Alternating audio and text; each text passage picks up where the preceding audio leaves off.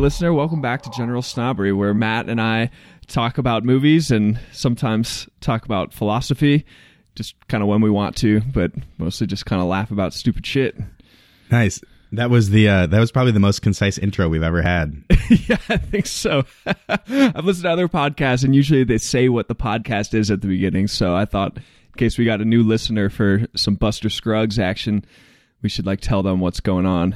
Yeah, that's a really good point. So, um, yeah, today, as Sean, you said, and as we have noted before, the titles of the episodes always indicate, uh, the movie is The Ballad of Buster Scruggs. Written and directed by Joel and Ethan Coen, our mm-hmm. favorite Coen brothers. Starring uh, a lot of people, including Franco? some... Yeah, Franco, definitely, not uh, Dave. Not uh, Dave. But Tommy Wiseau. Yeah, Tommy Wiseau. Let's see. We also have we have Gleeson and Neeson. They need to make a movie called The Eason Brothers about two Irish mobsters in Boston. That's right. They're both Irish, aren't they? Yeah. Two Irish mobsters in Boston. Just remake The Departed, but like call it The Neeson Brothers. yeah, it's it's the exact same plot as The Departed, but it's called The Eason Brothers, and they meet um, they meet the Boondock Saints. Of course, God, I would Boondock love. Saints have like a little cameo at the end just to expand the cinematic universe. Yeah, it's like how the the original Avengers, how the very end had Thanos. Oh, the original one, really? Like after the credits, Bridges. Yeah, and he no, just no, sort of not like, Bridges. Um, Dar- not Bardem, Bro- Brolin. Brolin. Brolin. But we just named like several Coen brothers actors. I know, yeah, Bridges and Bro- Brolin. And I almost said Bardem. Oh, Bardem, yeah. Quarter. quarter.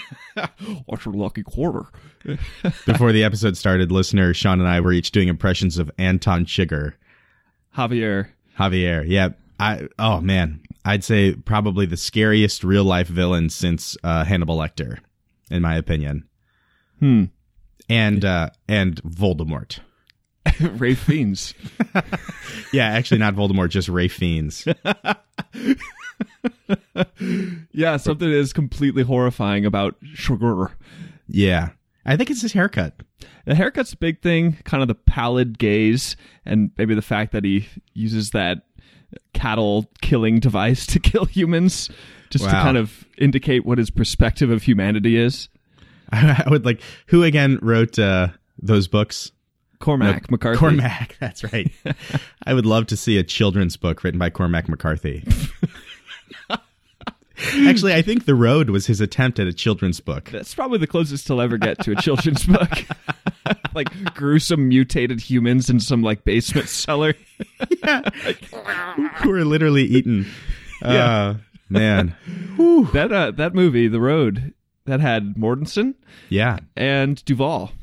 It did, yeah. Duvall is an old vagrant who eats a lot of who eats canned fruit. True, very true. Hmm. So who else is in Scruggs? We got uh, oh Nelson, Tim Blake Nelson. Tim Blake He's, Nelson. He starts off the show as the titular character. Yeah, he does, and he does a wonderful job as like a sort of. A stereotype of a flashy American cowboy. Hmm. Yeah, the type you would see in a neon sign over Las Vegas. Yeah, that's, a, you know, like, that's a good way of putting it. It's like super clean, like not dirty, wearing a white shirt and a pristine white hat. It's Yeah, I mean, just perfectly dressed, like ironed clothing. Yeah, and I, I feel like a lot of that has to do with the Coen brothers' love of like the history of film and how the old cowboy movies, they were like not realistic. If they would have had cowboys like Buster Scruggs. Right. So like, yeah. I don't think that man actually ever existed in the world. No, no. He's like a very jolly, happy-go-lucky outlaw. Yeah, he's almost like a an idea or an ideal, or like here's a here's a crazy one that I just thought of, like a specter of the American West, like a ghost. Hmm. And there's that scene when he like pats his body and like the dust just sort of lingers there like he is a ghost. Yeah. And then, um, well, I guess at this point we should preface it for our listener that if you mm-hmm. have not seen The Ballad of Buster Scruggs and you want to, which if you don't want to, you should want to, yeah. then you probably shouldn't listen to this podcast because essentially it's six short films crammed into one, and each one kind of has a surprising ending in a way, and so we're going to talk about those endings, and we don't want to ruin the experience for you. And part of the experience of this movie, I think, is the element of surprise. So if you haven't yeah. seen it, you have been warned. If you want to keep listening, regardless, feel free. Mm-hmm. That is your, that's your right as an American citizen. Thanks, W. And uh, it's on Netflix, so it's really easy to watch. Yes, that's something we're going to have to talk about. But yeah. Um, Yeah, I was just going to point to the fact that at the end of The Ballad of Buster Scruggs, he literally becomes like a spirit, a spirit angel that leaves, like Tim Tim Blake Nelson, the spirit, leaves the body of Tim Blake Nelson and just yeah. flies away strumming his guitar, singing along with the guy that killed him. Yeah, a nice, beautiful duet. I, at that point, I realized I was in for a big time ride. Like yeah. a... You know, I, I knew I was in for a Coen Brothers ride, but that one was like, okay, that talk about pulling the rug out from under my feet. I was not expecting that. Right. Just dies six minutes into the movie. Yeah. Yeah, the titular character. Mm-hmm. Mm-hmm. I knew they were like vignettes or short films, but I didn't realize that they, aside from like themes and landscape, they did not connect to one another. No, there's like some connections you can draw, but there's no common characters. Correct. Um, no common situations. There's six independent stories. I heard that the Coen brothers had been working on these stories, or I should say five of them, because one of them is actually Jack London's story um, uh, that they adapted. The the one with Tom Waits. Tom Waits. Yeah. Are you familiar with Tom Waits? I think I will once you describe exactly who he is. He plays the uh, the prospector. Ah, that's Tom Waits. Yeah, Tom Waits is kind of a legendary musician, but he's also kind of an interesting little actor. He was in um, Mystery Men. Really? Who was he? He was like their weapons guy or something. He wasn't the spoon man? He wasn't the spoon man. I think that was uh, Azaria. Yeah. Or he was the the fork. The, uh, the Blue Rajah. Oh, man. And then Macy, another Coen Brothers fan. Um, right. He was the shoveler. We need to do yeah. that movie. Yeah, yeah. Ben Stiller's Mister Furious. Apparently, Ben Stiller hates that movie. I've heard that. Yeah. All the more reason to do it. Exactly. Uh, so, well, I guess that's a dumb thing to do. Start talking without anything to say. I was going to say, should, do you think we should dive in or should we keep going over the actors, because I feel like we still have a ton of actors? No, I think that was the completion of my thought. That Tom cool. Waits was in that Jack London one, and then the other five shorts the Coen brothers wrote themselves apparently as yeah. short stories over the course of twenty to twenty-five years, and yeah. just kind of had the vision to make it into this. I, it's really hard to say what this movie is, because I don't think there's any movie quite like it. Like, it's mm-hmm. partly parody, partly serious, partly satire, yeah. partly just straight up comedy, um, partly just kind of deconstruction of our cultural view of the West. Yeah. And even the stories themselves, they like, they kind of do, and in some ways kind of don't follow like traditional narrative, you know, mm-hmm. because they're, I don't know, maybe that's just the nature of them being like, these like short films essentially vignettes. That like yeah they're like vignettes, so they kind of like, and I think you could speak more about this than I could, but I've heard like a novel, you know, usually has like a, a full story arc, but a short story, the short stories are kind of interesting because they sometimes just like start in the middle of things. They don't really like in media inter- res in media res exactly yeah. and then and then they can sort of end with more of an ellipses than your average long narrative. That's true. Yeah, that's definitely true. Um, and and same with a film, you know, like it's, I think especially a film, because like a novel structure can lend itself to You're a right. lot of experimentation, and like you can kind of just like really fuck around with what a novel is or can be. And obviously you can do that with movies, but I Not think as one much. of the yeah, like s- certain directors will do it, like Lynch and Anderson and Linklater and Shyamalan. But, Shyamalan. Shyamalan's always throwing some twists your way. um, but I, I think like one of the main reasons from like what I could gather that the Coen brothers like went straight to Netflix with, with this one is because they're so sick of the big studios like only throwing money into like fucking Marvel and shit like that, ah. like action movies and superhero movies. Mm. And the, I think basically they're just fed up with the fact that for like artistic and thought-provoking films, there's little money, little distribution, because I mean, it's not just the studios, it's also the fact that people aren't seeing those movies. Mm-hmm. But, yeah. you know, it's also like the marketing behind the Marvel movies drastically outweighs anything for these movies, so it makes people see the movies. So it just kind of is this this loop that it seems like they were kind of fed up with, so they went straight to Netflix. So that was kind of a roundabout way of saying that the whole big studio Marvel production follows like a really distinct formula. Mm-hmm. You know, like the hero's journey, the twelve-step archetypal process of this entire completed story arc that, thanks to Joseph Campbell and Carl Jung, we realize exists in our unconscious mind as essentially an expectation of story, yeah. even though we don't know it's an expectation necessarily, unless you read The Hero with a Thousand Faces. and, and so... Yeah, a short story, and especially like these vignettes in this, they don't follow that entire story arc. They can kind of be little snippets, and like you said, start at various points in that, or even just. I mean, I, I at this point, I doubt the Coen brothers are really thinking about like the hero's journey when they're mm-hmm. writing stories. They're a lot of these stories, I think, just come from a character, and they just like have this character in mind, and then they like create the story from that. Like I yeah. think maybe the only one that could be argued to follow that hero's journey, like maybe through and through, is the longest one, which was the fifth one. Um, Ugh. Which um, you try title, to think of the I've name? The, yeah, I've got the titles. Yeah, that was like down. The, the girl who, the gal who got rattled, the gal who got rattled. Yeah, yeah. Which I think is like thirty to forty minutes. Yeah, that one was that was long. It was interesting how they varied in length dramatically. Yeah. Well, maybe one thing that we could do for our listener is usually when we do a movie, we'll do like a one sentence description of what the movie is. We could do Good a call. one sentence description of all six of these. Oh, I love it. So start with Scruggs. Yeah, I think if I had to do one for Scruggs, maybe it would be a... Actually, I know that the... I read like the log line for that one, and it uses the term good-natured, so I'm stealing that.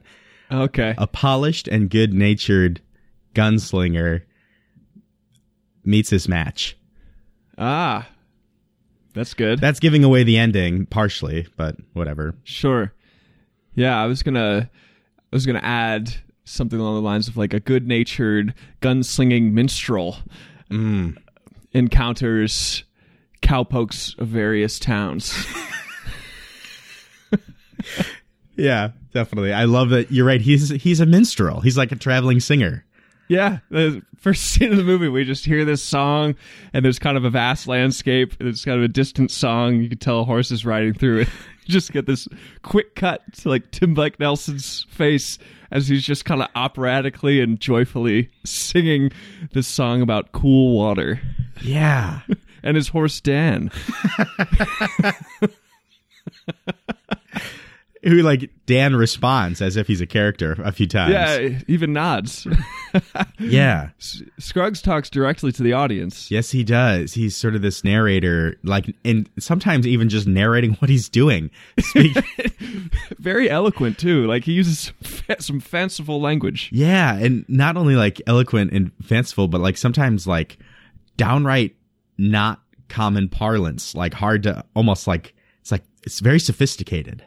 Parlance, very Coen Brothers word there. Yes, it is. To use the I parlance of that. Our times. Yeah, it came into mind as I was say- as I was saying it.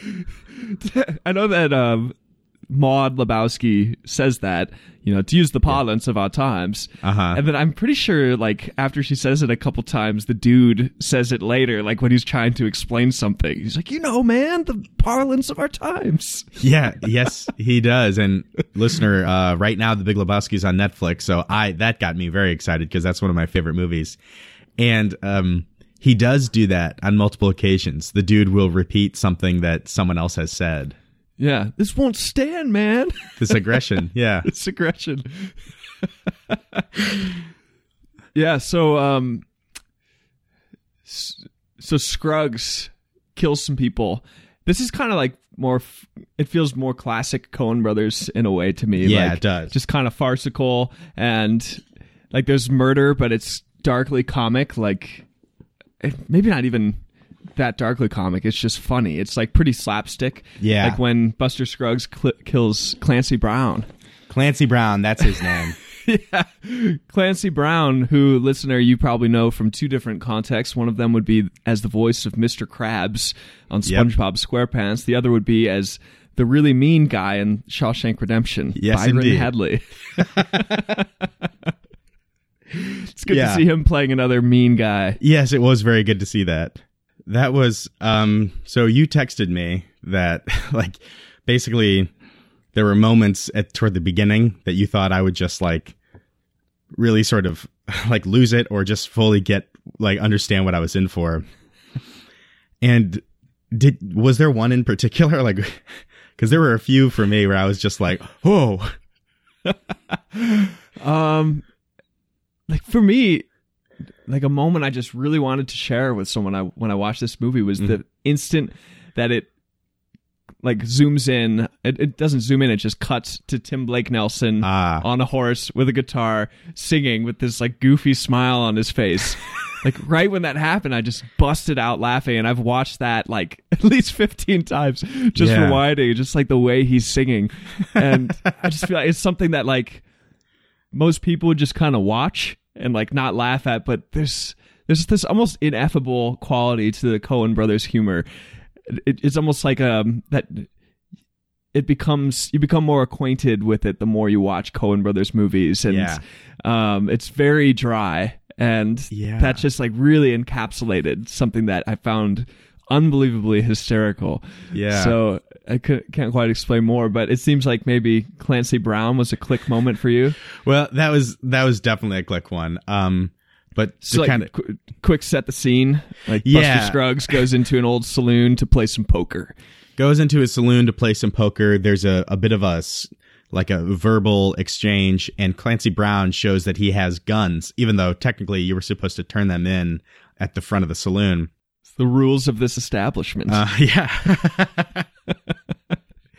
Clancy Brown points his gun at Buster, and then Buster, having turned in his guns, including his, uh, he calls his derringers something. Okay. I forget what they're called, but he has two derringers in his boots. Really kind of funny shot. So in order to beat Clancy, Buster stomps really hard on the table, which knocks one of the, like, pieces of wood from the table up, causing Clancy Brown to shoot his own head. Three, Three times. times. And then the entire scene erupts into this like joyous celebratory song that Buster Scruggs sings yeah. about Sloppy Joe or something. something forget. Joe. So, something Joe. Yeah. And Clancy Brown is just dead on the floor as everyone's just like dancing, and Buster's up dancing on the bar. Yeah, and to go back to this idea of this this bizarre specific way the Coen Brothers create humor with their imagery, uh, like Clancy Brown's brother like sees him on the ground and he starts like holding his head, and he's like, whatever that character's name was, he starts like yelling his name and like wipe- Joey was it? It's like Joey. Joey. He starts like wiping the blood off his head, and like the more he wipes the blood off, the more you can see where like the bullet holes are or whatever. And Clancy Brown's face in that scene is very funny. Like he's just his his eyes are just like open and dead, and there's just like an a huge insane amount of blood on his face. And it's like it's on the one hand it's horrifying, on the other hand it's I don't know why it's funny. Yeah. Yeah, for sure. Then that's pretty much it for Scruggs. Yeah. He kills Clancy Brown's brother in a in a duel in the streets, and then mm-hmm. he gets killed because yeah. he's overconfident. Yeah. It's a little cocky. It, it is pretty cocky. And when he kills Clancy Brown's brother, there's that had another shocking moment of violence, which made me laugh, in that Buster Scruggs shoots off all five of hit, hit the guy's fingers. Really. Just one by one. One by one. And so we have the protagonist die at the end, which I think kind of sets up maybe one of the main things of this movie, which is contemplation of death. Yeah, that was a that became a theme. I, I don't remember when. I, I think I realized that after like the second one that that was going to be a, a constant. But this one yeah. certainly set that, because I don't know. For me, it was like I was I, I, maybe mistakenly I was like trying to read into all of like the imagery and like symbolism of everything, and I was like, oh. Buster Scruggs represents like the ideals of the West. And then it's like, boom, he's dead. And I was mm-hmm. like, oh. And then I yeah. feel like the movie, the sh- all the vignettes after that took a much more serious turn. Yeah, I, I guess they did. Um, yeah, that's definitely the most like inherently comical one. Uh-huh. The next one had some comedic elements. Yeah, it did. It's called, uh, second one's called Near Al- Algodons or Algodones. Mm-hmm. Not sure how you say it. And that one stars Franco. It does. And listener, something you should, well, you've seen the movie. Never mind. Um, but I like, I was always very curious when they returned to the book and they like turned the page and you got to see yeah. the, the single image from like the painting. And that one just showed a man with pots all over his body, like running like a madman. So I was like super excited to see that actually happen. Yeah, they present the whole movie like a storybook. Yeah. Like in between each film, they cut to the same book and there's a hand that turns the pages and it shows the title. And mm-hmm. one of the benefits of it being on Netflix is you can pause it oh. and actually read like the first paragraph or two of the stories. And it's, it's really good prose. It's like, damn, these guys should write a novel. Yeah. Like, this is really, really good stuff. I'm such an idiot. I didn't even think about doing that. I was like trying to read as fast as I could. And then I'd be like, damn it. Man, I missed it. So yeah, pot pot running man. Yeah, you know that actor's name? Oh, Stephen Root. Stephen Root. Yeah, yeah. Who, listener, you might know from Office Space as Milton, the stapler guy. Uh-huh. You might also know him from uh, uh, King of the Hill. Yes, I forget the friend's what, name, but is it? It's not Bill, is it? I don't remember. He's or the Hank. One. That, yeah. He's like Hank Hill's good buddy. Uh-huh. Also, he played the accountant or some executive in No Country for Old Men. Really? Yeah. Jigger uh, shoots him. Ah, yeah. He shoots him. Shoot- he doesn't use the, the cow cattle. No, cattle no, killer. He uses his silenced shotgun. Ah. And he shoots him and, uh, yeah, kills him. That's, it's, doesn't he use that silenced shotgun on uh, Harrelson? I don't know why that made me laugh so hard. Yes, he did. I almost said Harrelson was in another Coen Brothers movie, but I was actually thinking of Kingpin. Oh, yeah. In which he's the protagonist of another bowling film. Wow, you're right. Yeah. Which is actually pre-Lebowski. Yeah, interesting. That had Quaid. Did it? Oh, yeah. Randy. Randy. Yeah. That's a good movie. Oh man, you know who I think did that? I think the Zucker brothers did that. It was the uh, Farley brothers. Oh, but it wasn't it was, the Coen brothers. It wasn't the Coen brothers. The big three in terms of brothers. Yeah, and that's not not counting the uh, Duplass brothers. Oh, I'm not familiar with them. Yeah, they do more like obscure stuff. Um, I see. Versus the Russo brothers. The Russo brothers. Yeah. They, they do, do the, they do Marvel. Avengers. Avengers, yeah. They're, they're little Disney boys. However, they also did the pilot to Arrested Development. Ah, back when they had souls. Those were the days. Yeah, that was the that's correct like, response. That's like reflecting when Favreau was in the movie The Replacements with Keanu Reeves mm-hmm. playing Danny Bateman before Favreau was directing yet another Disney reboot yeah. of The Lion King after wow. having done The Jungle Book, after having done at least two Iron Mans. Mm-hmm. Hmm. Disney Boy Favreau. Disney Boy. It's his, that's his first name. I would love to. We should get the Coen brothers on this podcast and You're just right. ask ask them about Disney. Like, what do you think of Disney these days? That's a good point. We should just get them on here. Yeah. But I would love I would love to hear their their thoughts on Disney. Yeah. I could see them saying I could see them having a response along the lines of, "We don't care." Right. Like, we would structure a whole interview around like diving into their perspective on Disney and big studios, and their response would just be like, "We literally we do not care at all." And then we'd be like, yeah. "Oh, oh, uh, yeah. Big, Big Lebowski, it's a funny movie." "Do you still talk to yeah. Jeff Bridges?" And then they would like lean in close and, and say to us, "We don't care." Yeah. For everything we every question we asked them, they would just lean in closer and just tell us that we don't care. Their faces were coming through the screens like that girl from The Ring. And then we'd have nightmares forever and probably never do this podcast again. Yeah, so no. So it would be a really bad idea to get the Coen brothers in this podcast. Yeah, in fact, Coen brothers, if you're listening to this, please don't come on our podcast. We want to keep this going. We don't have any intelligent questions to ask you. Yeah. So maybe if we asked them about Heidegger, mm. they'd start going. I feel like we could get them, get them into some philosophy. Yeah, I think they both studied philosophy, so. Oh, makes sense. Yeah. Um, you know, I actually thought of Heidegger with this movie. Mm. Do you know why? I don't at all. Um, so, listener, if you're not familiar, Martin Heidegger was a German philosopher and, and a Nazi. Yes, he was. He was also probably the the most, if not, well, maybe the most, maybe the second most, depends on who you ask, influential philosopher of the twentieth century. Other people would say uh, old Wittgenstein. Oh, yeah, of course. Numero uno. But um, anyways, Heidegger um, wrote a lot of dense stuff that I will never understand.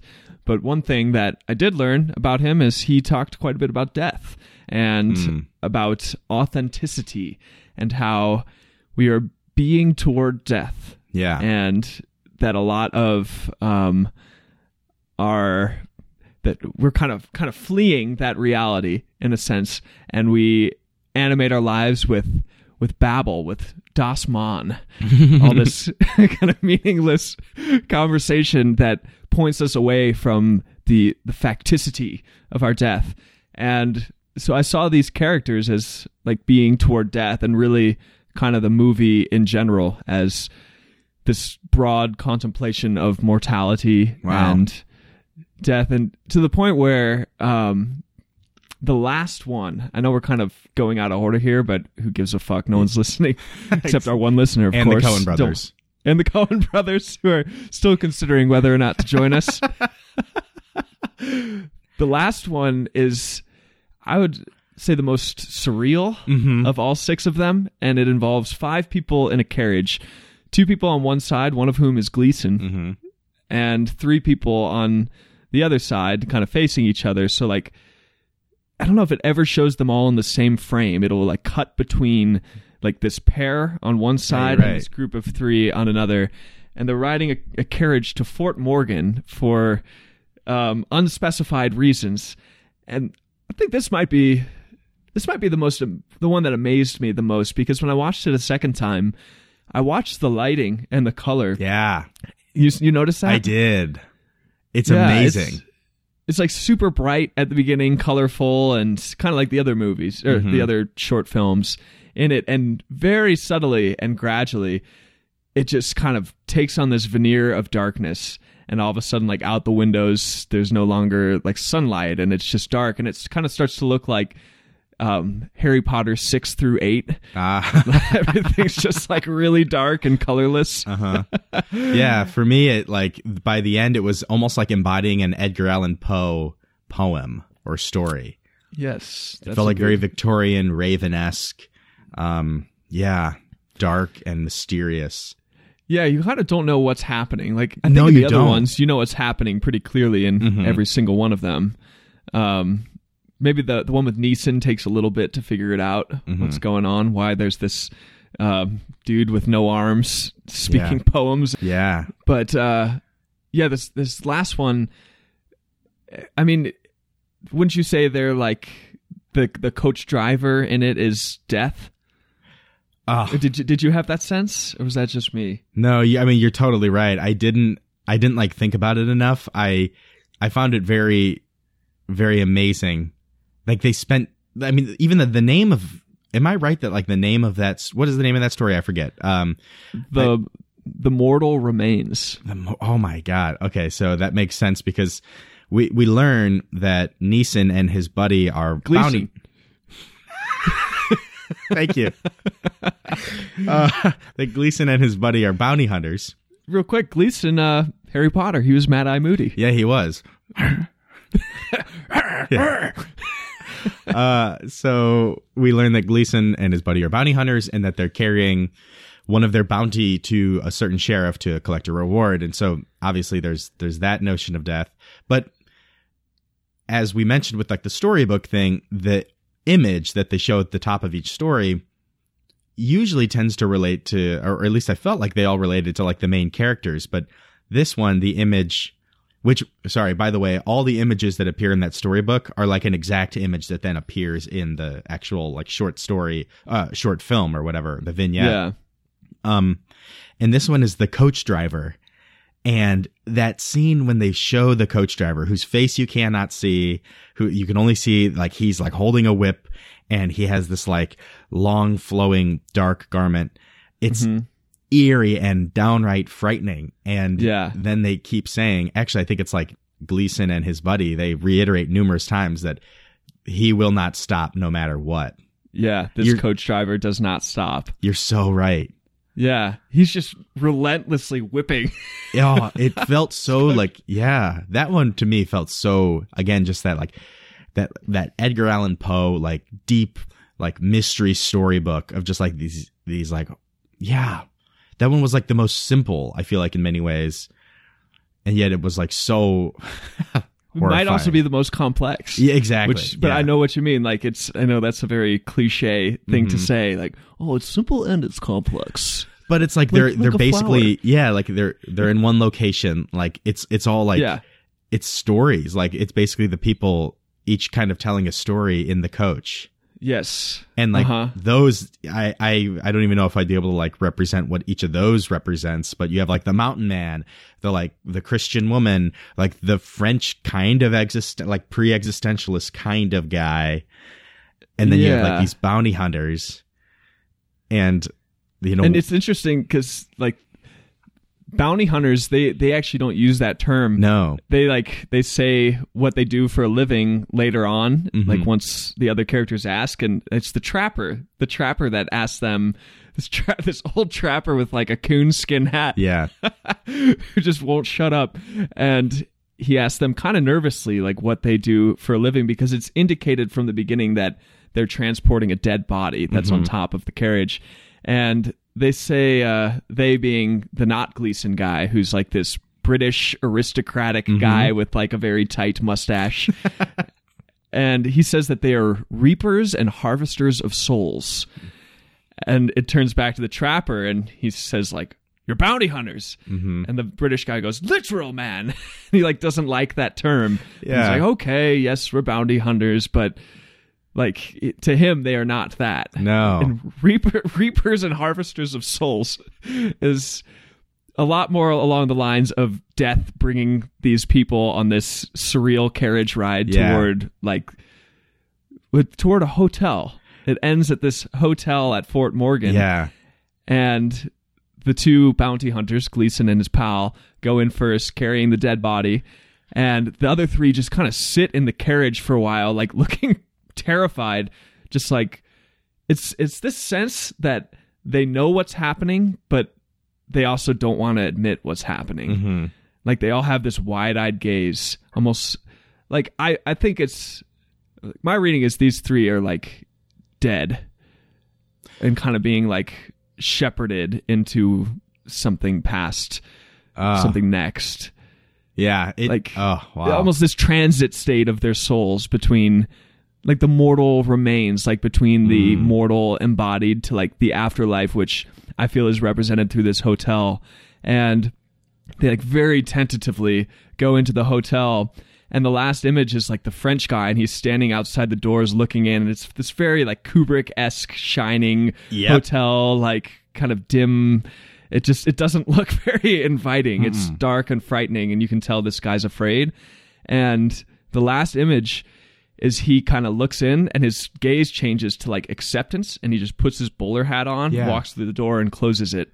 And it's almost like it ends on this like acceptance of the moral state.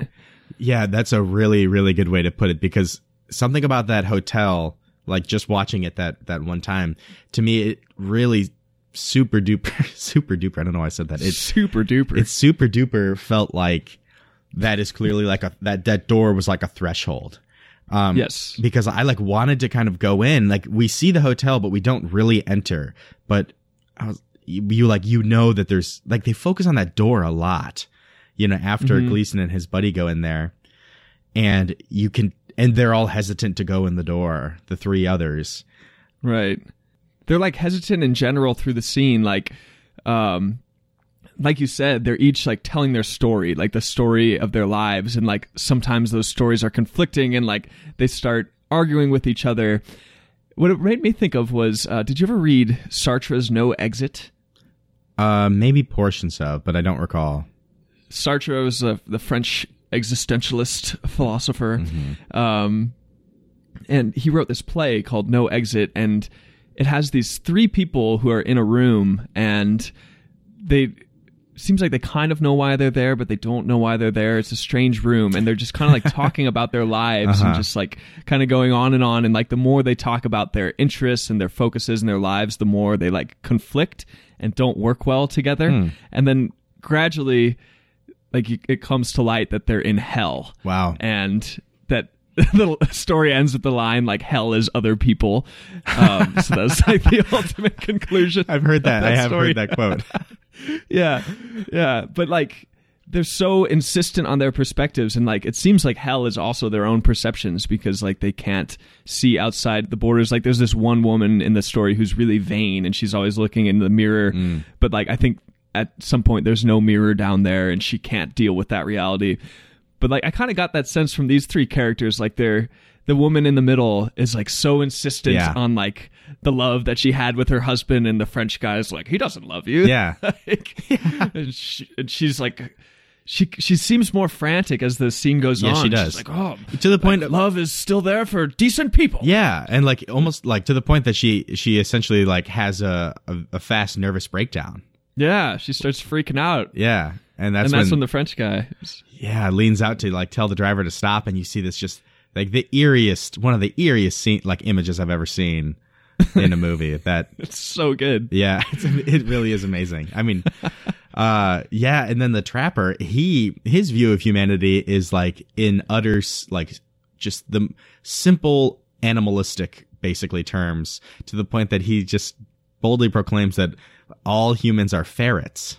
Like he doesn't like literally mean three times that they're ferrets, but like he's like, you know, trying to understand a, like a human and a human's actions is is like, you might as well just consider like a ferret, you know, what a yeah. ferret does. Like there's no, you know, because Gleason, even though he's a killer, and we learn that he's a very good killer, he mm-hmm. asks like the most touching question of the scene, which is like, did you love her, referring to the native woman that this trapper had a relationship with. And then he starts talking about like what you can learn from a face. And I think that's when he starts mentioning that people are ferrets or whatever. Yes. Yes. That also makes me think of a, a Coen Brothers trope that kind of came to light when I was watching this movie. And that's mm-hmm. like repetition of the same line. Yeah. Like multiple times quickly in almost kind of awkward insertions. Like yeah. the way he says people are ferrets. And like in an earlier one, the one, uh, the gal who got rattled, there's like she, there's this girl who's on a wagon train mm-hmm. going to Oregon, and she's going there because her older brother says that he's got someone for her to marry. And then mm-hmm. her older brother dies of cholera, like right away. And she kind of like gets to know the two people leading this wagon train, this kind of young, suave, cool guy, and this mm-hmm. older, grizzled Western man. And she like talks about the price that they've that she has to pay for their like her own wagon lead. Yeah. And like the old guy Just like, that's a high price. High price. And then they'll continue the conversation and it just cuts to him. He's like, that's a high price. Yep. And I was thinking, like, in um, Fargo, there's that scene where Jerry Lundegaard is, like, proposing his business plan, and that one guy keeps saying, we're not a bank, Jerry. Yeah, yeah. We're not a uh, bank, Jerry. Stan. Stan Grossman. Stan Grossman. Who they talk about with utter reverence throughout the entire movie. You ask Stan. He'll say the same thing. That's right. That's right. Mm-hmm. There was there was one more I thought of. Let's see if I could find it super quick. The repetition. Oh, um, Philip Seymour Hoffman in The Big Lebowski. I think that multiple times when he's like, "This is our concern, dude." Yes. Yeah. It's, yeah. It's such a strange, uniquely Coen Brothers thing. It is. They do a really good job of that. I don't exactly know why. I know. It's it's characteristic. It is it's characteristic. Like, I don't know. Maybe it just like emphasizes a certain point of view or, or something that they realize is like an important thing.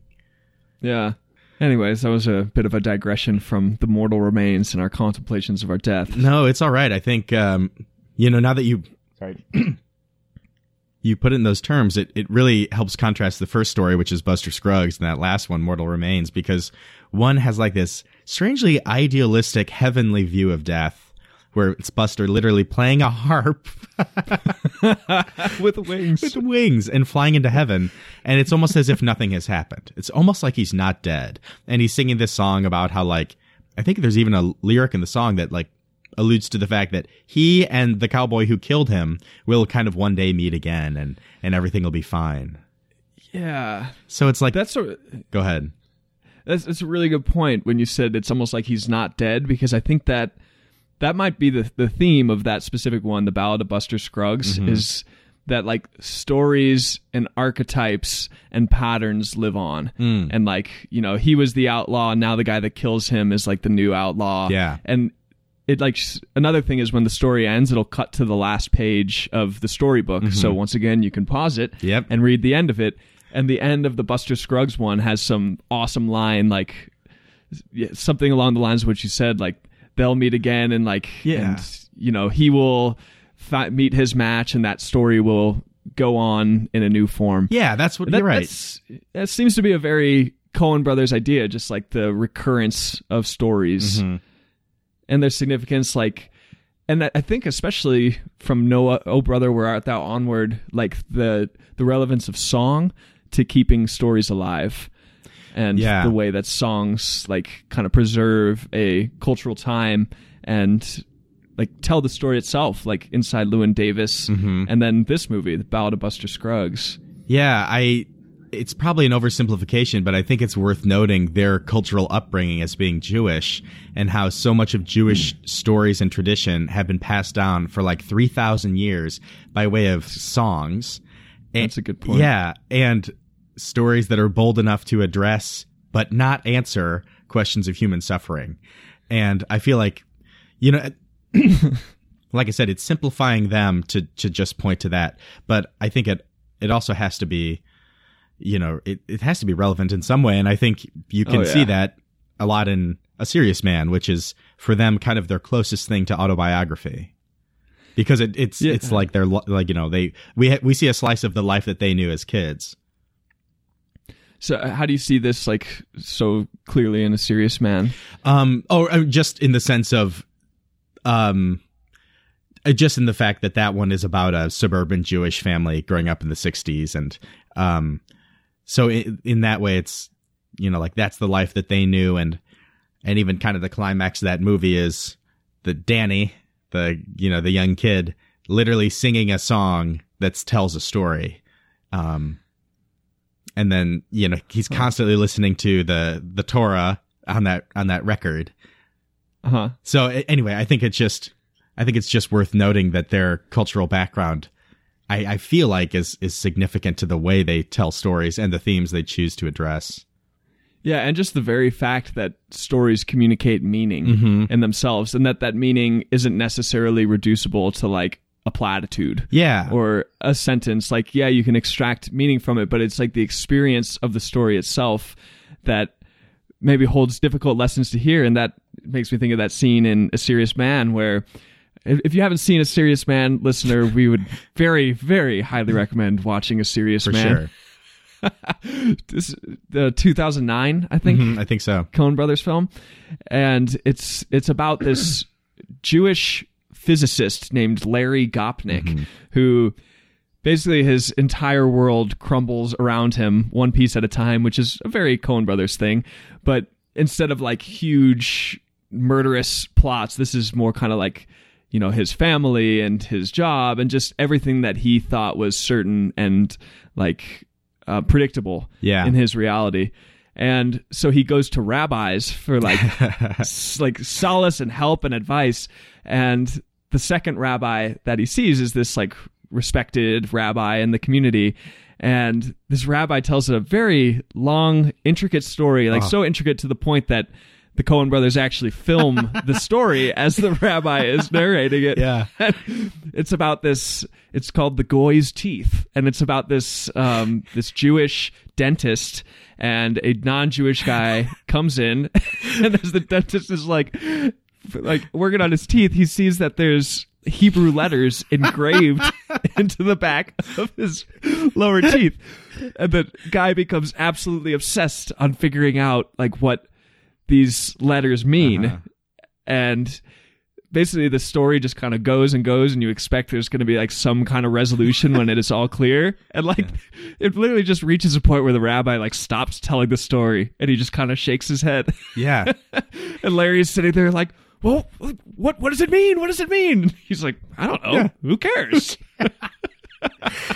It's, it is truly amazing. And you know, it's significant because, uh, in another way, because a lot of people point to the Book of Job uh, from the Hebrew scriptures as being the influence for A Serious Man. And you can see definite parallels. And the interesting thing about the Book of Job is that the ending that exists now on the Book of Job, maybe like the last chapter, or maybe it's only like a paragraph. I think it's like a paragraph, um, was written later. So the earliest editions of Job that exist don't have this last paragraph. Really? Yeah.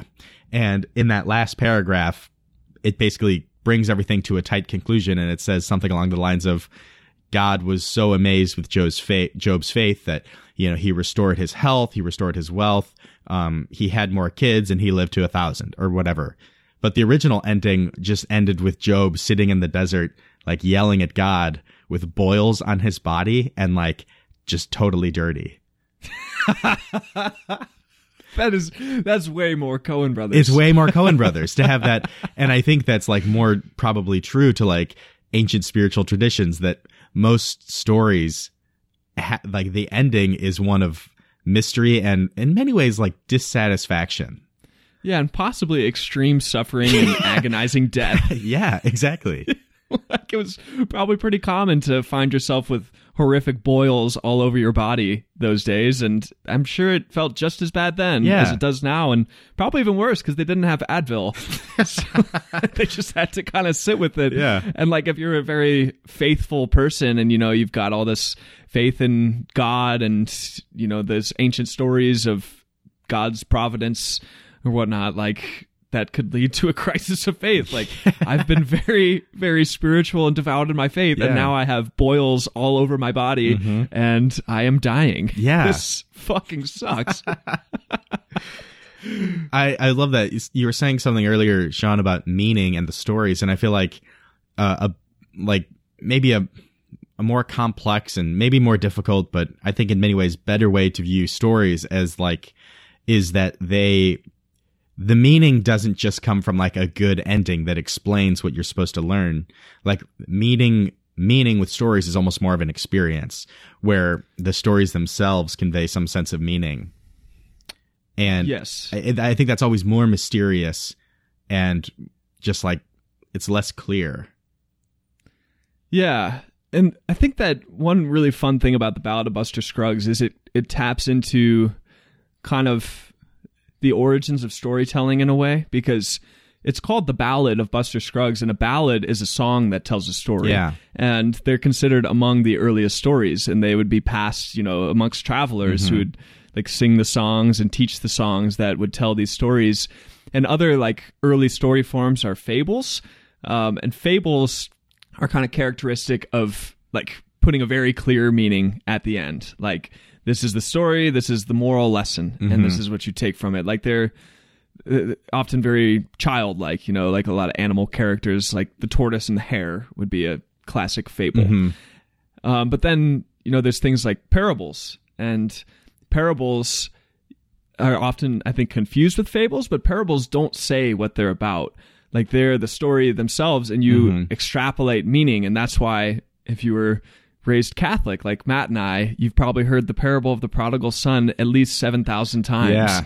Because like, it's supposed to kind of evolve in meaning through time. And I know my dad has told me that, like, you know, it meant something to him when he was a kid. Yeah. And now that he's a father, it means something completely different. Oh, wow. Ex- yeah, that's a great way to put it.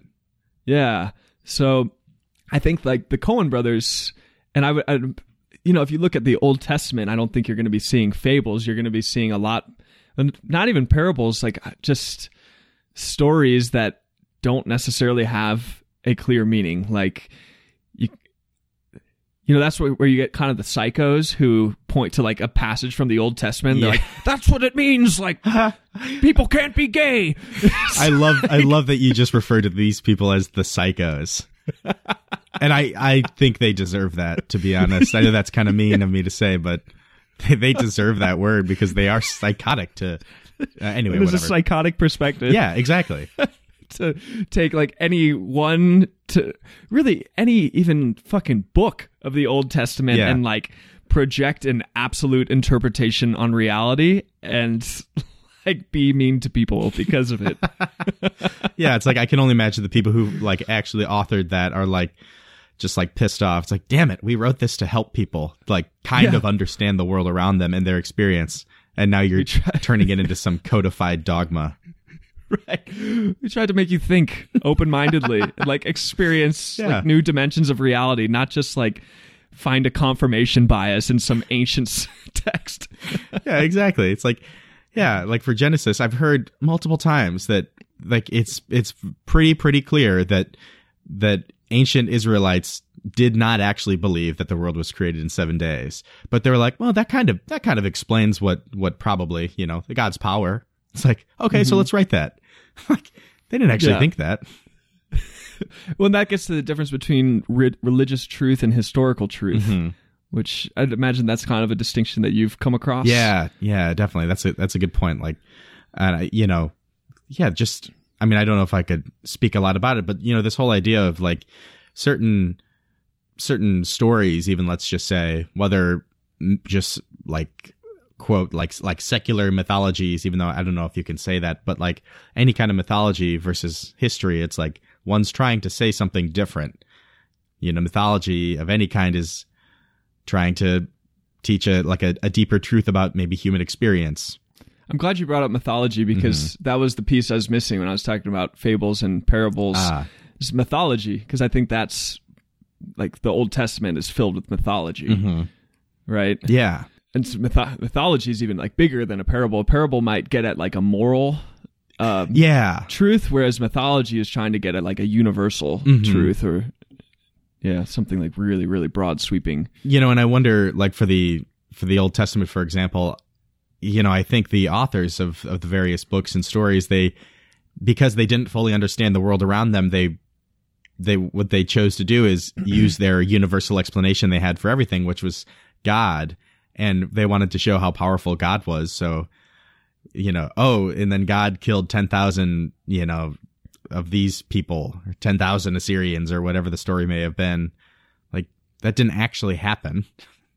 Yeah. Know? It's not a historical truth, but a religious truth in the sense that, like, in the story, there is an element of, of truth of like an abstract nature that doesn't have to be attached to like this Western idea of a linear physical progression of history. Yeah, exactly. One event leading into the other, but rather um, this deep existential meaning, like a moral meaning, perhaps, mm-hmm. that we can extrapolate from the experience of the story itself. Exactly.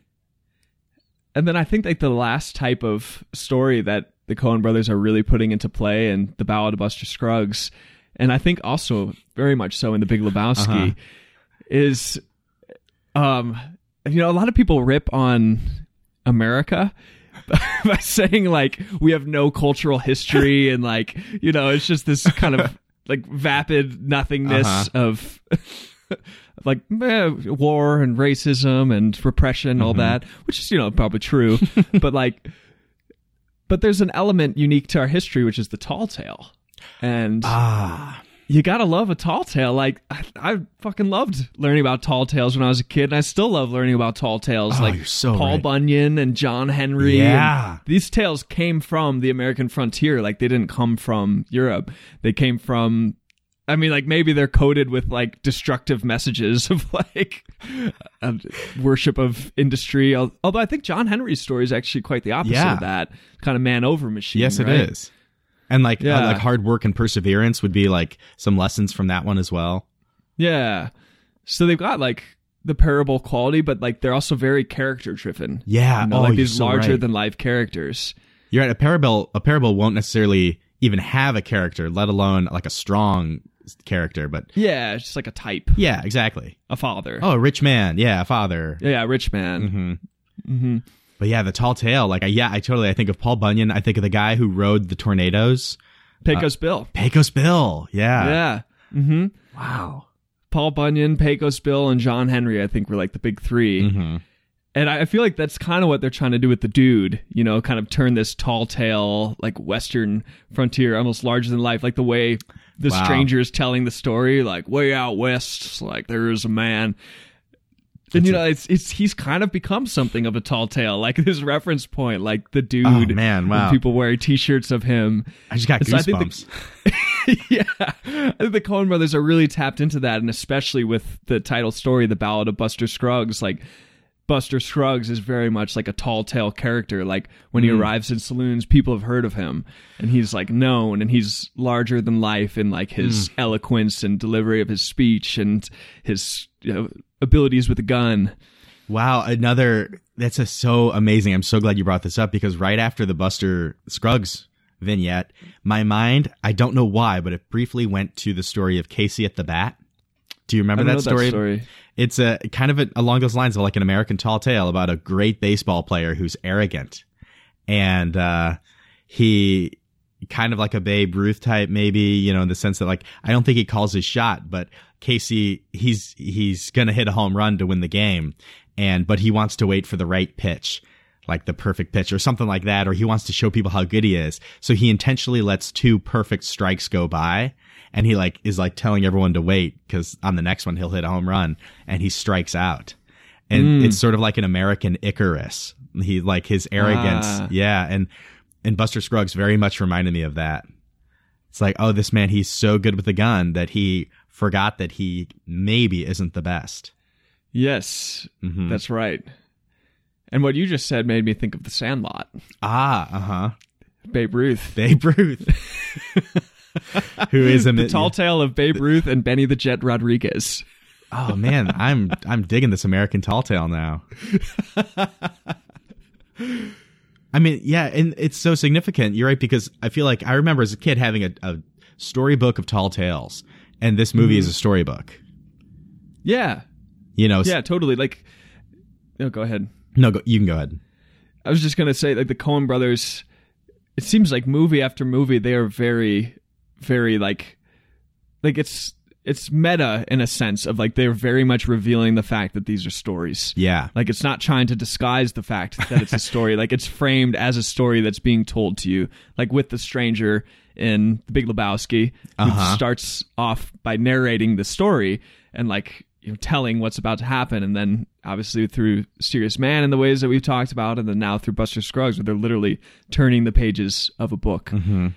So I think that's part of why I love them so much, is just I agree. They seem to have such a like respect and almost like awe of the enduring quality of stories mm-hmm. and like the multitudinous forms that story can take, from song to vignette to film to short story to, you know, it's it's endless and limitless. And I think that's why maybe they do actually hate Disney, because they see like yeah. their favorite medium, presumably their, or at least their favorite creative medium, film, becoming completely dominated by a landscape of sameness. You're right. And stories are stories. A lot of them touch on the same themes, or even will have recurring characters or archetypes, but they're not like the, the point of a story is not necessarily to like fill the points of an outline. Like this, then this, then this, you know, right. Like obviously like Joseph Campbell and whatnot, like the good stories and mythologies follow like a character along a similar path, but, but there are also those stories that are just mysterious. Mm-hmm. I once heard someone say that the ending of a story should be surprising yet inevitable. Ah, and I thought I like that. That was a really, really good way of putting it. I think, and I feel like that could be applied to a lot of the, the shorts in this, um, in this film. Yeah. Oh yeah. I, that's so true, because as I've, I've only seen it once, but as I've like been thinking about the clues that are given in the story, I think to myself, I should have seen that ending coming. I can't believe I didn't. Is is there one in particular that? Yeah, the one in particular is uh, there's a certain in the the gal who got rattled. Uh-huh. There's I was rethinking that one because that was one of the most emotional things I've seen in a very long time. Uh, that one's brutal. That one is brutal. It's and yeah. It's utterly gorgeous. Um, yes, it was amazing. But there's a there's a point that occurs in the story where, looking back on it, I should have known at that point how it was going to end. Was it when the I, the old guy told her what to do yep. with with the pistol? Yep. At that point, I should have known how it was going to end, but I didn't. Yep. Same. I was like, fuck. But like the moment he got up after like playing dead for a moment and he like calls her name like Miss Longabow, I was like, oh, I think you I... You see the dog barking? Yeah. I think I gasped and like put hands to my cheeks. I was like, oh, no. Yeah. Uh, it was like... For me, it reminded me of like if you've read any of the stories of Flannery O'Connor, mm. who I know I'm pretty sure they're fans of Flannery O'Connor, and she would fall in a similar aesthetic line as Cormac McCarthy. Um, yes, they her stories do this deeply human, often horrific twist, and that for me was one. I was it. I had to pause it after that and just sit, sort of sit there for a minute. Yeah, it made me. I was so incredibly sad. Yes, me too. Oh, that was that was the most immer- emotionally turbulent one. I yeah, thought. I agree. Like it was just absolutely brutal because it was the one that I was holding out for a deep Hollywood-esque glimmer of hope. Like, come on, sunset, happily ever after. Like this might be uh-huh. the one. Yeah, it like had that. Oh, that's that's an amazing thing about the Coen brothers is that we're watching this movie where there's already been three stories where. Like either the protagonist or the next to protagonist dies at the end. And I should know it's well, going to happen. Yeah, we should know it's going to happen. Like this isn't going to end well. And yet still the Coen brothers must be deeply aware of the fact that our expectation, possibly because of like Disney movies and Hollywood, is that things are going to work out in this beautiful way and we're going to feel good. Yeah. But the inevitable conclusion of this story is that It's, it's death. It's brutal. It is. And and as I thought about it more, I came to the realization that her death was, you can't pin a, like a complicated thing so easily, but her death was the fault of of the the young cowboy who who she was going to marry because he didn't. How's, how's that? What's that? How's that? He didn't kill the dog. And the dog showed up uh, and barked, and she then got off the trail. Uh-huh. So, I mean, you can't point... And it attracted and the, it attracted, the Indians. Exactly. So, like, you can't necessarily just point to that, but I left... I finished watching that one thinking that he was going to blame himself for that because yes, his he wanted to be nice to her, and so he didn't kill the dog. Instead, he just scared it away with the three shots. But had he killed the dog, she would have never walked off the track, and they would not have been attacked. Wow. Yeah. That is so true. So it's like now we just, oh. Which is amazing then because after she dies, we don't even see that young cowboy again, like except maybe at a distance when yep. the old guy is like up on the ridge. But because of what you just said, we know his emotional condition mm-hmm. at the end. Like we know basically something that's going to be with him for the rest of his life. Yeah. Like even though we don't see it and the Coen brothers know that they don't need to like show that. But I mean, that's a that's that's probably that probably the, the short that had like the most developed mm-hmm. characters. Like, you know, you care for the characters. Yeah, for sure. The most. I agree. And I kind of felt sympathetic for the, the no limbed yeah. guy. Because from the how horrible. Neeson story. Yeah. It's like I, I, you. There's a certain point where you realize what's going to happen, and then you see Liam Neeson just try it out with the big rock. Uh-huh. It's like, are you kidding me? What you're about to do?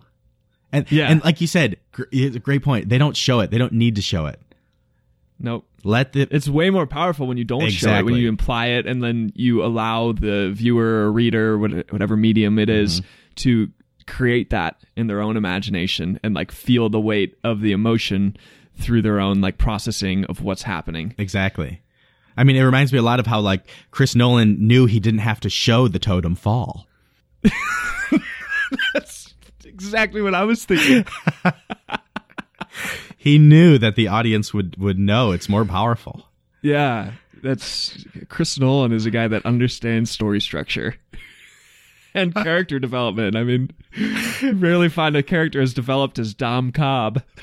Yeah, or uh, or uh, Ellen Page's character. When there's a, I, I rewatched the scene recently when he's explaining Inception to her, and she has fifteen lines, ten of which are questions. That's horrible. If you have to have your characters asking so many questions, it means you don't even get your story. Yeah, it's just, you're just like making up bullshit as you go, and you're yeah. thinking of every question that someone might ask, exactly, and then providing a bullshit response to that question, yeah. and it's then like making a James Bond movie. Yeah, did he make? Is he next to Bond? No, I was just saying the rest of Inception is basically oh. like a James Bond plot, just like trying to make itself seem cool. Oh my God, you're so right. It's just like heist and yeah, I don't know, secrets and briefcases and yeah. lounges and it reminds ski me of goggles. The uh, Silo. Uh, I think it was the Silo. Um, Goldeneye. Goldeneye. Yeah. Yep. It's like mm-hmm. every, every time that part of Inception comes on, I'm like, I feel like I'm playing Goldeneye again. I feel like I'm playing Goldeneye, but it's not fun anymore. Yeah. Yeah, and I think like kind of a last point I want to I want to make while we were talking about that uh, the Neeson story. Mm-hmm. I, I think this that might be the Coen brothers' most, in in my view, most direct statement to like the way, uh, almost kind of the Disney the Disneyfication of stories. Because mm-hmm. I kind of thought of this more the second time I watched it. Basically, listener, if you still need a setup, Liam Neeson is this guy who travels around with a his wagon, and he's with this.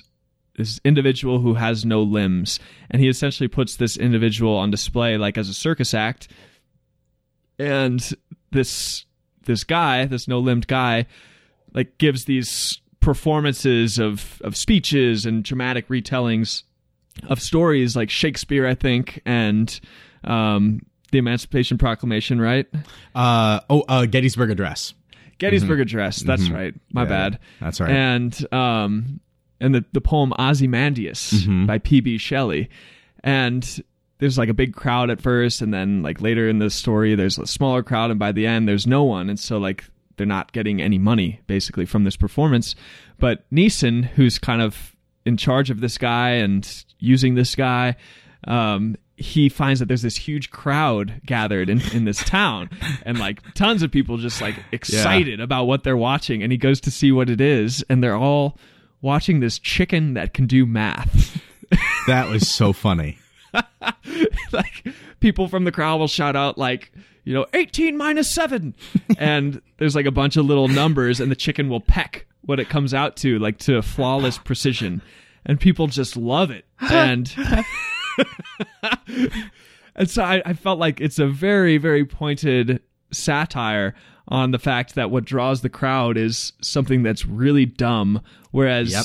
this no-armed, no-legged guy is actually the one who's preserving these stories, because at this time, you can't just Google, like, P B Shelley Ozymandias. Yeah. You might not even, like, find a book of it. Like, it's it's hardly there, but someone has to preserve it, and this guy is doing that by performing it and by spreading it and speaking it, but by the end, no one cares. They don't care about, like, oh. these really important historical documents. They care about a chicken that can do math. Exactly. And I feel like that might be almost like a corollary to the way people don't care about artistic films or anything anymore. They just want mm. to see something that entertains them at a very low level and pay for that. Ah, that's so true. You're so right.